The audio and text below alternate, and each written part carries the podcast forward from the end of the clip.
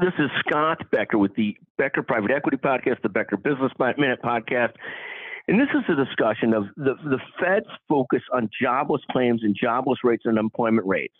What the Fed has essentially said is, as long as the employment rate, the unemployment rate is low, as long as jobless claims are low, then Fed Chairman Powell believes that they keep on raising rates because it's not causing layoffs and losses of jobs. It's not leading to that sign of a recession.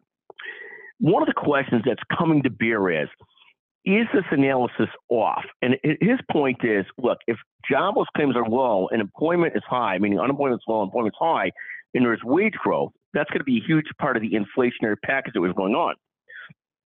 The flip side is, you have so many people left the workplace over the last three to four years that we're likely to be in a long-term category of unemployment rates being relatively low.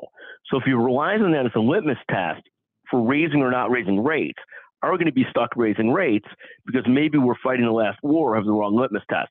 I'm not sure it's exactly accurate, but certainly part of the low employment rate is the fact that somebody who has left the workforce over the last several years and has left us in a spot where there's not as high a percentage of Americans in the workforce. And I wonder whether this is, this is queuing up or messing up a little bit his assessment of how we should be raising rates to fight, you know, wage inflation, inflation, et cetera, in using a litmus test of just unemployment rates. And employment rates may not be just the, the, the single perfect litmus test or metric to be watching.